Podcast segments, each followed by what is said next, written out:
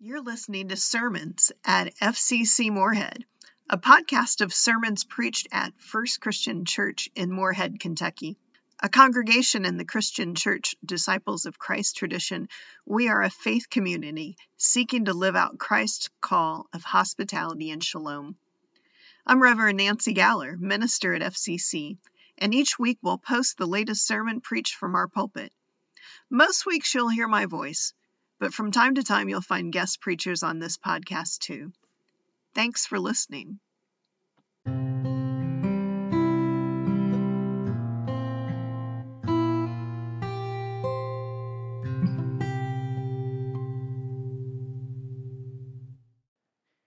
As best I can remember, because I was just a wee little thing, the traveling evangelist was on a roll. He'd come down from behind the big pulpit that was on the stage in my Baptist church, and he'd come down the side steps, and he was standing next to the communion table, and he was waving his black leather bound Bible at us. And his voice boomed through the sanctuary as he decried the sins of the people. I have no memory of what those sins might have been but I can still see him with his Bible raised high in his right hand and then suddenly slamming it down on the communion table for effect. And the whole congregation gasped. I mean, this was a revival, so the place was packed, and they all gasped as they heard the sound of glass breaking and realized that he had shattered the glass sheet that protected the communion table. I think of that traveling evangelist as I read these words from Isaiah because the prophet is on a roll too. He imagines God telling him to shout at the top of his lungs, to preach full throatedly like the sounding of a ram's horn. Don't hold back, God tells him, like a coach to a quarterback. In other words, this prophet did not have a congregation of his own. He wasn't worried about anything that might happen after he preached. Because he lets it fly, doesn't he? He has no concern over packing the pews next week. He's not interested in how many small group Bible studies they have going. He's not impressed by the labyrinth that's next to the sanctuary or how many folks are praying their epiphany star words each week because their spiritual practices, their piety, their worship, their fasting, none of it makes one bit of difference. And in fact, the prophet goes on to ridicule their fasting, pointing a finger at them with disdain. And he shrugs at them and says, Your religious life is flawless, except for one tiny thing. One thing you've managed to overlook your worship and your religious practices are perfectly executed down to the last detail, but in the end, it was all about them. Their times of worship was for their needs, their wants, their desires, and it had no effect on their community. Didn't make a bit of difference in how they treated one another how they acted with their neighbors, their workers, the less fortunate. They would participate in fasting at the same time as they were oppressing their workers and they were getting into quarrels and fistfights. And the prophet will have none of it.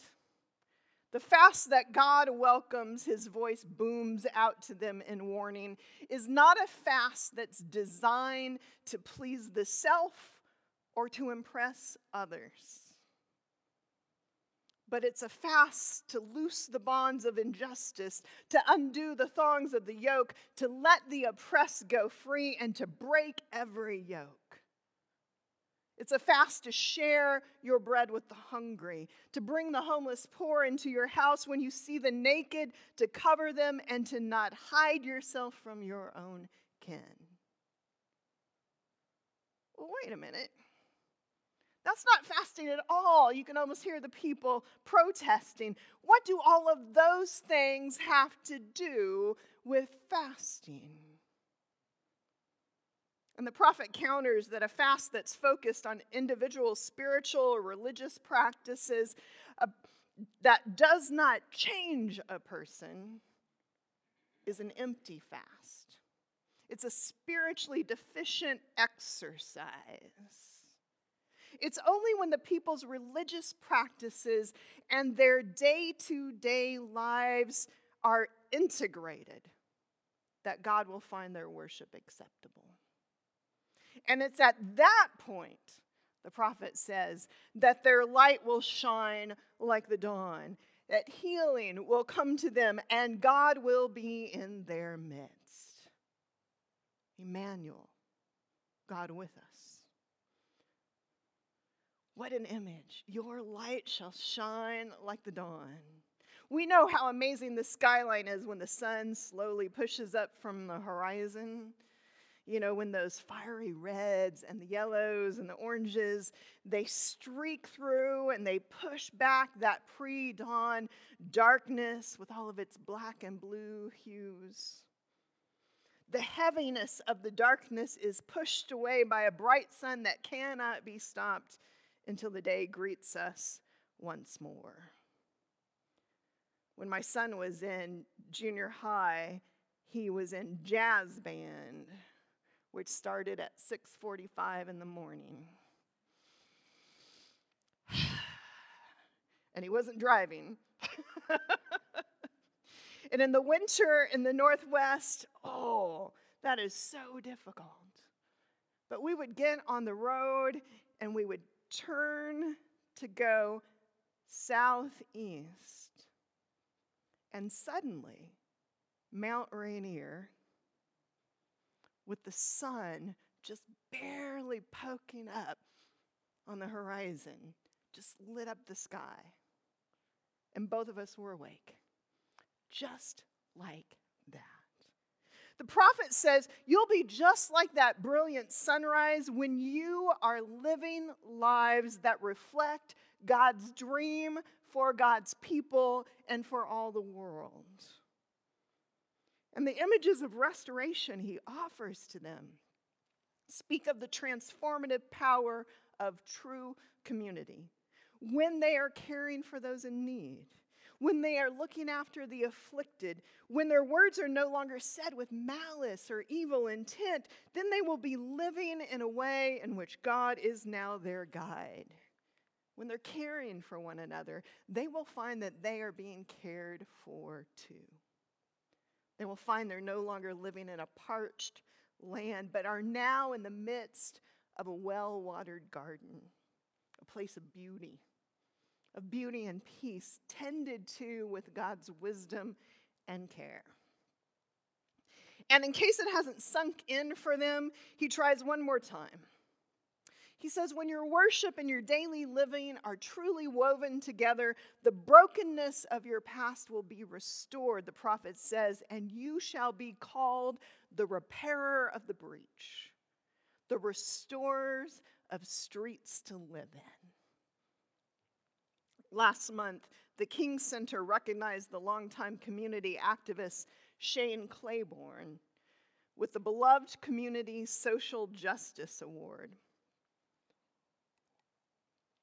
Claiborne is co director of the Red Letter Christians and a founder of The Simple Way, which is an organi- organization that began more than 25 years ago as a household community of faith in the middle of the Kensington neighborhood in North Philadelphia. It was part of what is known as the new monastic movement. And the members of the Simple Way there intentionally chose to live simply together, to build community in that neighborhood where they lived, sharing resources, transforming their neighborhood with murals, with community gardens, and landscaping which reflected their care for their community. The Simple Way has grown from those first few idealistic folks just out of school, pooling their money together to live in community. And now they have resource centers for food. They provide scholarships for children, their support services, and neighborhood festivals, and so much more. And for years, the Simple Way folks have also been advocates for peacemaking in a community marked by gun violence. And that project is now known as Raw Tools, R A W Tools. They take literally the prophet's vision of making swords into plowshares. And they physically transform weapons from handguns to automatic rifles into tools and artwork. It is an act of public witness and defiance of our unhealthy gun culture, which celebrates weapons of war. Claiborne tells a story of one experience over 10 years ago when they had taken a gun from the streets of the neighborhood and one of the mo- and the mothers there who had lost children to gun violence took turns beating on the barrel of the gun. He remembers that one grieving mother with tears running down her face hit the red hot metal and between each hit slowly said, This is for my son. When people of faith move from singing about peace on earth and start the one on one hard work of peace building, then the breaches in our own walls will be repaired, and we will find ourselves known as restorers of the streets that we live on. Perhaps it's this passage from Isaiah that Jesus has in mind as he offers up these teachings we heard from Matthew as part of what's known as the Sermon on the Mount.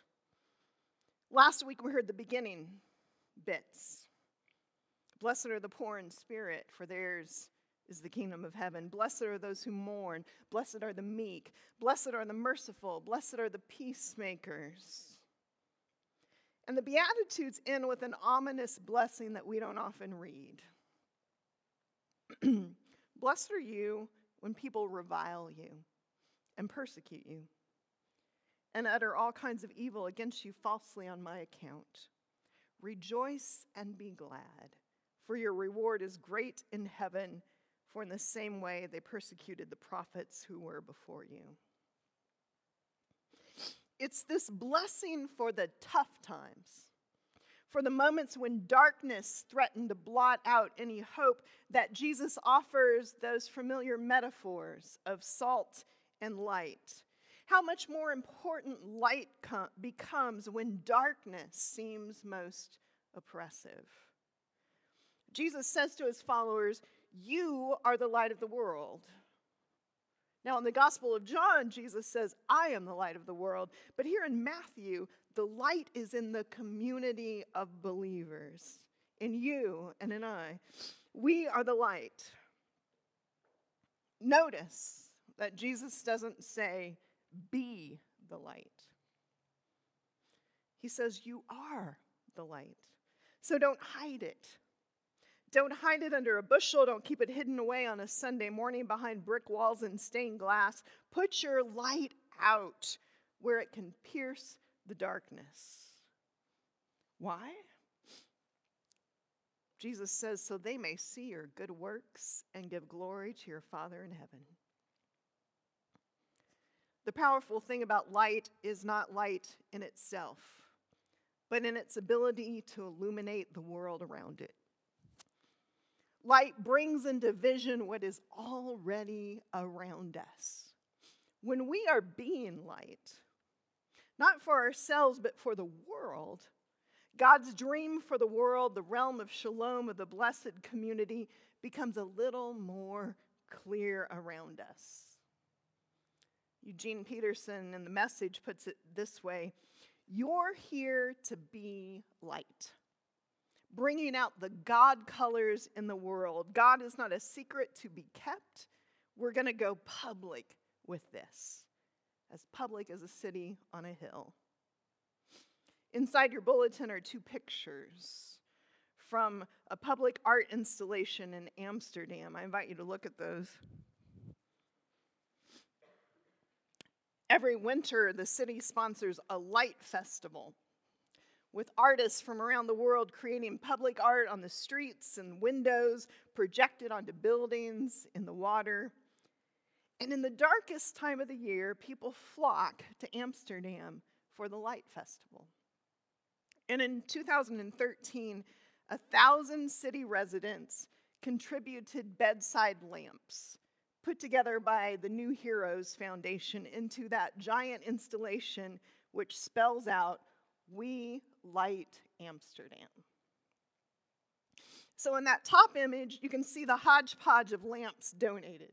They're big and small, there's a lava lamp, there's glowing night lights, some are, excuse me, some are candle shaped, some are tall and skinny, others are short, round, some are glowing red, others are orange, others bright white.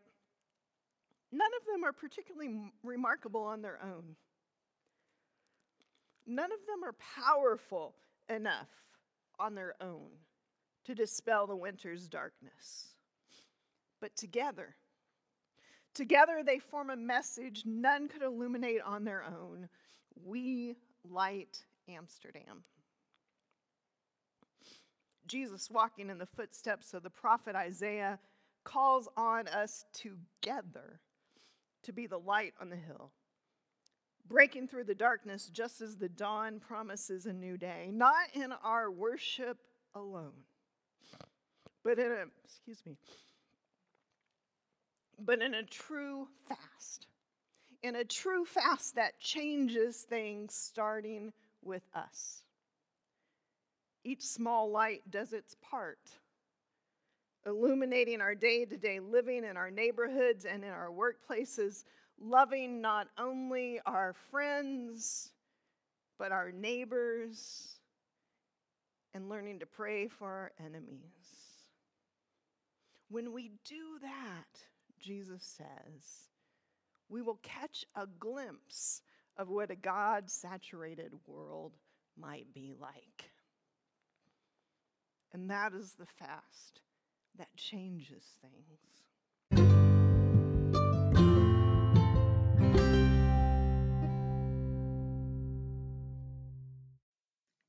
Thanks for listening.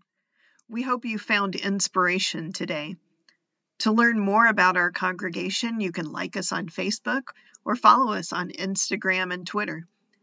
Until next time, be well, be kind, and always be the church where you are.